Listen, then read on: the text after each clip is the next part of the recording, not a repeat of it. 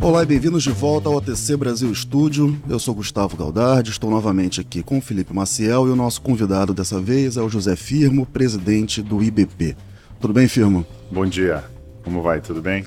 Tudo ótimo. Marcel, como a gente pode começar essa conversa? Fazendo, de repente, um balanço do que foram esses três dias de evento? É, eu acho que por aí a gente podia tentar dar uma analisada. A gente estava conversando aqui antes. O upstream brasileiro passou por uma série de mudanças desde dois mil e dezesseis que endereçaram bastante dos pedidos da indústria para a gente melhorar o arcabouço regulatório, legislativo do setor no Brasil e também dar mais competitividade para os nossos projetos aqui. É, a gente podia começar falando sobre a competitividade, né, dos projetos no Brasil, o que, que foi feito, como é que vocês estão enxergando o movimento e o que, que a gente pode olhar para frente ainda como desafio. Sem dúvida nenhuma, eu acho que, o que a, gente, a frase que a gente gosta a respeito disso é nos últimos três anos o, o upstream, né, o I N P, o exploração e produção no Brasil, teve mais notícia boa e mais ações positivas do que nos últimos quinze. O fato é que, nesses últimos três anos, a gente, juntos com a mudança regulatória que aconteceu no Brasil, o Camargo tem uma frase que ele chama de limpeza do lixo regulatório que a gente tinha acumulado sobre a indústria, realmente trouxe de volta o Brasil a ser muito mais competitivo, estar de volta no radar da indústria de óleo e gás uh, mundial. Acho que a gente viu isso de todas as formas. Sem dúvida nenhuma, a O T C é uma, é uma prova disso, é, né? Uma consequência disso, né? Uma feira que nós nos equivocamos em, em, no tamanho dela. A gente acaba tendo uma feira que o, o espaço físico é menor do que o interesse que a gente tem recebido, que é um, é um problema positivo, é um problema do próximo ciclo, é um problema do ciclo é, do crescimento. Então, mas em geral, o que a gente viu de forma pragmática, clara, foi a volta do interesse e da alocação de recursos no Brasil.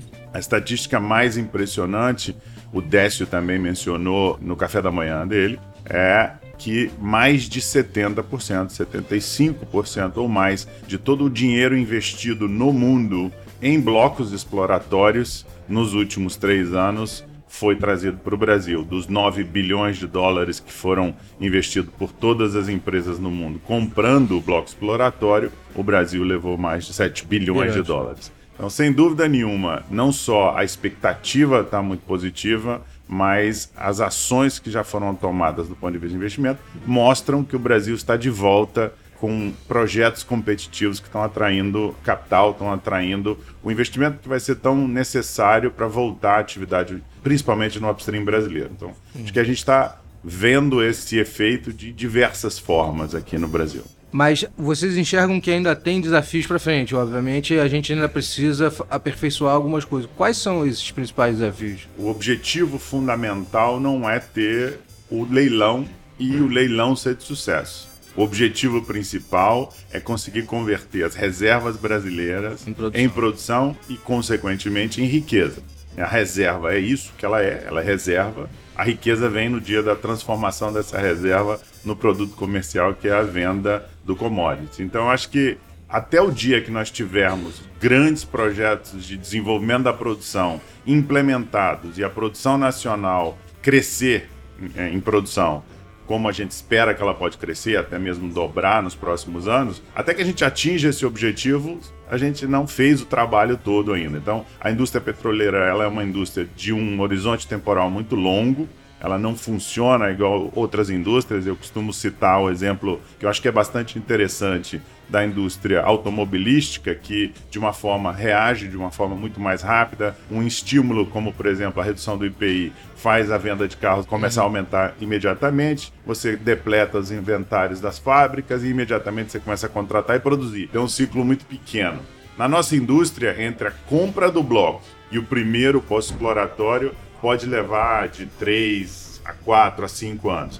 Do, da compra do bloco até o primeiro óleo, onde realmente você começa a produção, são oito anos, às vezes até mais. É. Então, acho que o horizonte temporal da nossa indústria é muito mais longo, mas o que nós estamos vendo é que já no, no terceiro ano nós já temos projetos exploratórios começando e já temos alguns projetos que estão até migrando para o desenvolvimento da produção. Hum. Fundamental entender, o bloco, a compra do bloco e, a, e o, o bônus pago é uma pequena parcela da quantidade de investimento que é necessária para poder fazer a produção realmente acontecer. A gente tem uma referência de alguns milhões de dólares, talvez até centenas de milhões de dólares na compra do bloco, mas são bilhões de dólares para poder fazer a transformação realmente daquilo na produção. Às vezes a gente tem a, a falsa impressão, e acho que é, a indústria precisa ser melhor compreendida, de que quando alguém compra um bloco, ele não compra barris de petróleo estocados no Porto do Rio.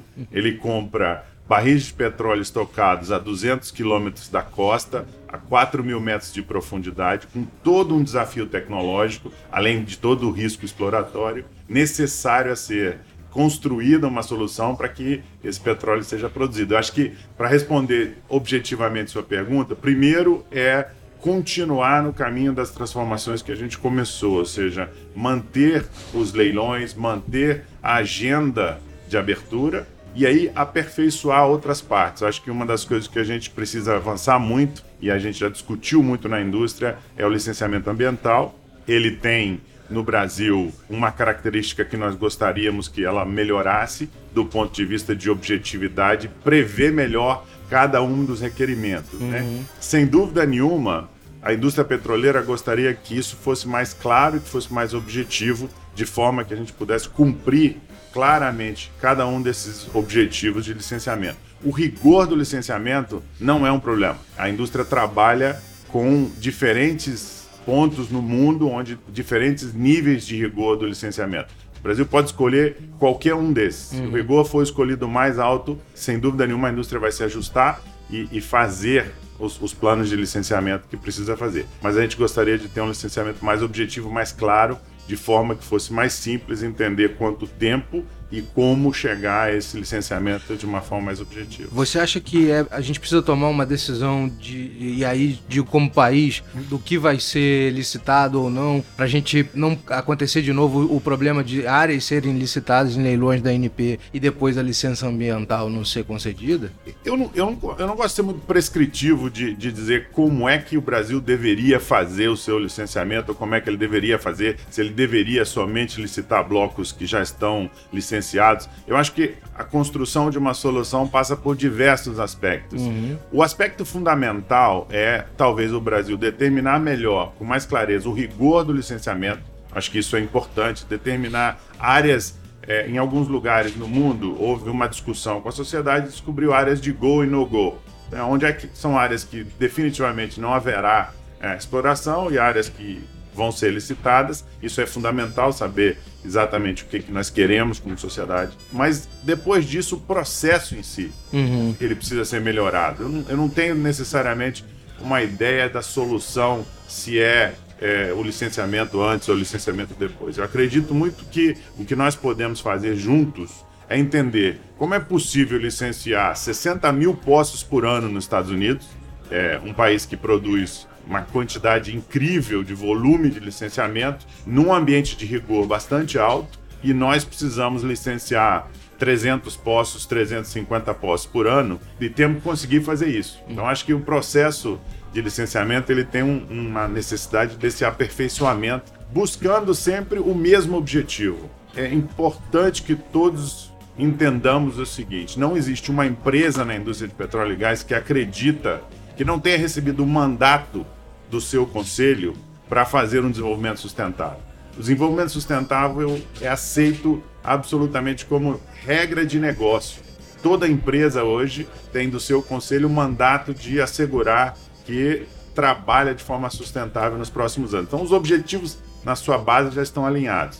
Eu acho que é mais o processo que precisa ser alinhado. Você citou a questão do cheio nos Estados Unidos. A gente precisa fazer isso, inclusive, para ser competitivo com eles, né? Se a gente quiser ter uma competitividade com o petróleo lá, que os Estados Unidos provavelmente vai se tornar o maior produtor de petróleo do mundo, e a gente precisa ser competitivo com eles. Esse é um dos caminhos. Aí a gente entra numa discussão que eu gosto bem de fazer essa referência. Eu, eu tenho já trinta anos na indústria, E há quinze anos atrás, se nós estivéssemos numa feira como essa, ou se estivéssemos em Houston, nós certamente estaríamos discutindo o futuro da energia vinda de águas profundas e águas ultraprofundas. Esses eram todos os slides. Uhum. Não havia nenhuma outra apresentação que mostrava outro caminho. quinze anos depois, a gente tem agora um competidor muito forte para águas profundas e águas ultraprofundas, que é o não convencional americano, que é uma revolução tecnológica, é uma revolução de negócio, mas ele definitivamente colocou o nosso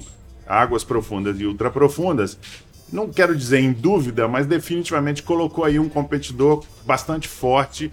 E da onde vai o dinheiro a ser investido para encontrar petróleo? Eu vou citar algumas estatísticas que comprovam isso. A primeira, não precisa dizer, os Estados Unidos não produzia é, petróleo no, no não convencional, hoje produz oito milhões de barris por dia no não convencional, que mudou o panorama não só americano, como o panorama mundial de produção de petróleo através dessa revolução do shale. O nosso caso aqui é o águas profundas e ultraprofundas, como a gente falou, demanda um compromisso de décadas. Você tem que decidir comprar o bloco sabendo que o primeiro óleo vai chegar seis ou oito anos depois. Então, nós estamos falando de um compromisso de muito longo prazo. O shale americano, você consegue começar e parar um projeto de produção em meses. Você consegue perfurar um poço É, imediatamente depois do bloco e em alguns meses já está produzindo aquele petróleo. Obviamente que em volumes completamente distintos, em condições distintas, mas ficou comprovado nos últimos anos, quase setenta por cento de todo o dinheiro que foi investido para óleo novo, tá? Ou seja, encontrar e produzir projetos que não estavam na carteira, foi para o shale. Nós precisamos resgatar isso de volta para águas profundas. Por que que eu digo isso? Porque noventa e cinco por cento do negócio brasileiro é águas profundas e ultraprofundas. Uhum. Nós ainda não desenvolvemos. Nós temos capacidade de desenvolver, mas ainda não desenvolvemos o nosso shale. Então, o nosso ambiente de negócio brasileiro, ele, ele tem hoje uma necessidade de competitividade muito maior do que ele teria se não tivesse o shale ali buscando o, o mesmo dinheiro disponível para poder investir. Falando em competitividade, a gente está no momento que o próprio governo federal discute a competitividade na indústria, na economia como um todo, né? É, eu queria te perguntar, Firmo, como que vocês estão vendo aí essas mudanças, essas propostas de, de reforma e qual é o caminho que a indústria entende que deve seguir para aumentar a competitividade, não só do pré-sal, porque a gente também tem aí para competir com, no mercado internacional com campos de revitalização de campos maduros, ativos da Petrobras estão sendo vendidos, a reativação dos projetos em terra. Como é que vocês estão enxergando esse cenário? A gente na indústria tem muito orgulho de ser, estatisticamente, o setor industrial com maior índice de produtividade. É, uma das formas de medir produtividade é como a gente compensa os trabalhadores dessa indústria, e a nossa indústria paga mais de quatro vezes a média do salário industrial aqui no Brasil. Então já é uma indústria que tem um patamar de produtividade, de competitividade muito alto. Então, isso eu acho que nós já estamos liderando essa parte. Nós gostaríamos de melhorar ainda mais, sem dúvida nenhuma. A indústria brasileira como um todo tem tido muita dificuldade de fazer essa transição de aumento de competitividade no mundo, né? A, o agro tem conseguido ser um dos exemplos positivos de melhoria de competitividade, mas a indústria em geral no Brasil tem realmente essa iniciativa e, obviamente, que a nossa indústria inserida dentro do contexto brasileiro tem que continuar buscando isso.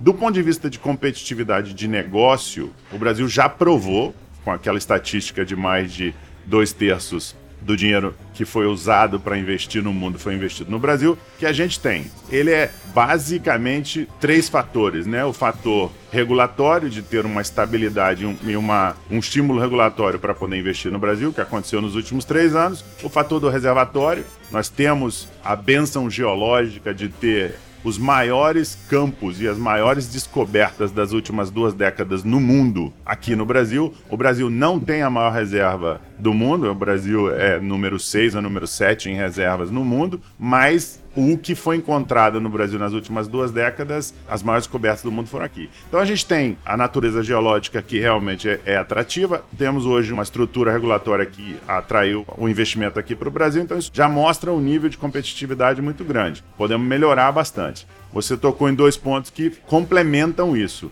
Nós precisamos, sem dúvida nenhuma, pegar o que é pós-sal, né? O pré-sal já é conhecido e já está bem desenvolvido, o pós-sal E a operação de terra, né, a operação brasileira aqui, onde o petróleo começou no Brasil, setenta anos atrás, tem uma oportunidade extraordinária de desenvolvimento.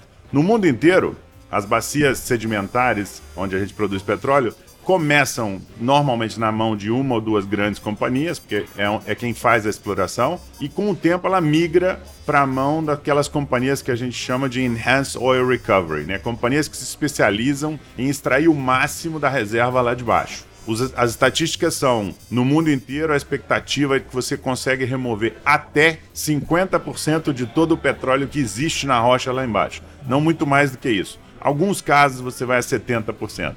No Brasil, a gente tem, na média, ainda na ordem de vinte por cento. Ou seja, nós temos ainda um potencial extraordinário de desenvolvimento nas bacias mais maduras, nos campos mais maduros. Eu acho que essa transição que a Petrobras decidiu fazer de passar esses campos para as empresas especializadas nesse tipo de trabalho vai trazer tanta atividade para a indústria quanto o pré-sal. Então, o que a gente diz é o pré-sal é muito bom, é extraordinário, ele é, o Brasil depende dele para continuar sendo um grande líder mundial de produção, mas para a indústria, o ideal seria ter o pré-sal, o pós-sal, águas rasas e o onshore, né, a parte de terra, na mesma pujança que o pré-sal. E é possível ter isso, a gente já teve em alguns momentos. Eu acho que o caminho é nesse sentido, principalmente com a decisão da Petrobras de desinvestir desses campos, deixar que empresas especializadas nesse tipo de operação passem a tomar conta desses campos. A expectativa é bastante positiva aí. Você acha que esse movimento é o início de uma indústria independente, como a gente tem em outros países, uma indústria independente offshore, não principalmente? Não tenho nenhuma dúvida de que o que nós iremos ver, o que foi feito nos últimos anos, vai fazer com que essa indústria seja completamente diferente da de hoje. Diferente principalmente no número de atores e no perfil dos atores, né? Usando a, a expressão do Décio, as diferentes ligas de atuação, desde o investidor que quer buscar o poço de cinquenta mil barris por dia, até o investidor que está disposto a trabalhar com cinquenta barris por dia. Dessa gama, nós temos aí pelo menos três completamente diferentes ligas de água profunda e ultraprofunda no pré-sal, água profunda e ultraprofunda no pós-sal e água rasa e as companhias de terra. O governo anunciou naquele, no último leilão, na décima sexta rodada, que está montando um grupo de trabalho para estudar melhorias no, no, no processo de, de concessão de áreas exploratórias e tal. Ao mesmo tempo, a gente tem um projeto do senador Zé Serra é, acabando com o polígono do pré-sal e, e acabando com a preferência da da Petrobras nos leilões do, do pré-sal. Como é que a indústria vê esses movimentos? Vocês apoiam o fim do polígono? Como é que é a visão de vocês para esses projetos? A forma como a gente avaliou é, no I B P, eu acho que já há muitos anos o I B P se posiciona da seguinte forma. O Brasil, como nação, tem que escolher a forma como o Brasil quer converter as nossas reservas em riqueza. Cada um dos métodos de concessão, de partilha, tem benefícios e tem dificuldades de como é que o Brasil precisa usar esses métodos. Sem dúvida nenhuma, o I B P tem isso muito claro, o modelo de concessão é o modelo mais eficiente, é o modelo que tem o menor custo burocrático, é o modelo que nós acreditamos ser o melhor modelo, tanto que é o modelo mais utilizado no mundo. O modelo de partilha também foi utilizado no Brasil e a indústria respondeu e hoje os investidores têm aí seus campos e suas, seus projetos em partilha. Nós acreditamos que ele é um modelo mais burocrático, com muito custo de transação, que não necessariamente traz o mesmo valor que a concessão. Acho que essa é a nossa posição. A indústria trabalha com todos os modelos que foram É, determinados pelo governo, pela nação. Porém, nosso entendimento é que o modelo de concessão é um modelo melhor, funciona melhor, tanto para a indústria quanto para o Brasil. E esse é o modelo que a gente gostaria que fosse unificado, que fosse o modelo utilizado daqui para frente. Firmo, dois mil e vinte, o que, que vem por aí?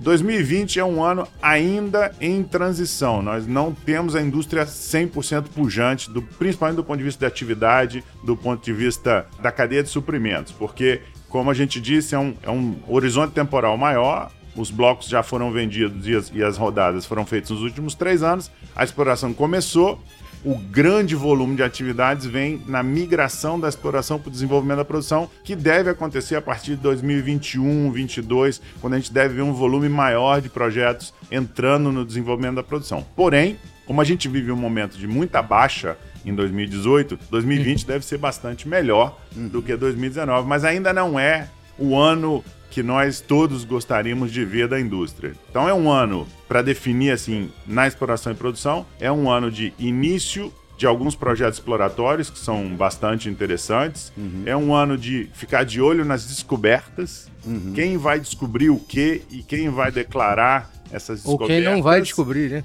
Bom, vamos, vamos pensar positivamente. Vamos pensar que o sucesso exploratório hoje, extremamente impactante, que a Petrobras tem, também seja algo similar nas outras empresas que chegaram ao Brasil. Vamos monitorar as atividades exploratórias do ano que vem, monitorar as descobertas, porque esse fator de descoberta do próximo ano, provavelmente dos próximos dois anos, vai determinar a grande onda de investimento que virá no momento do desenvolvimento da produção. E também a atratividade dos próximos leilões, né? Quanto mais... Né? Exato. Sem dúvida nenhuma, do ponto de vista de quilômetro quadrado leiloado, o início lá de noventa e nove é até mais impressionante do que os últimos três anos. Mas do ponto de vista de bônus de assinatura, o que foi pago nos últimos três anos é muito mais significante do que foi pago no início da abertura em dois mil.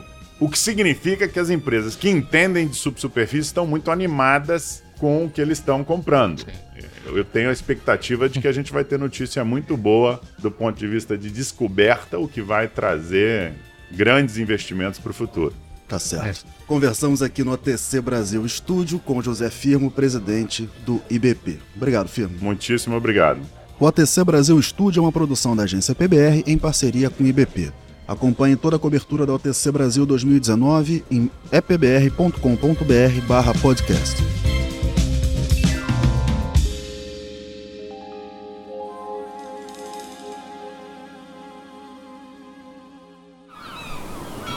Este podcast foi editado pela Maremoto.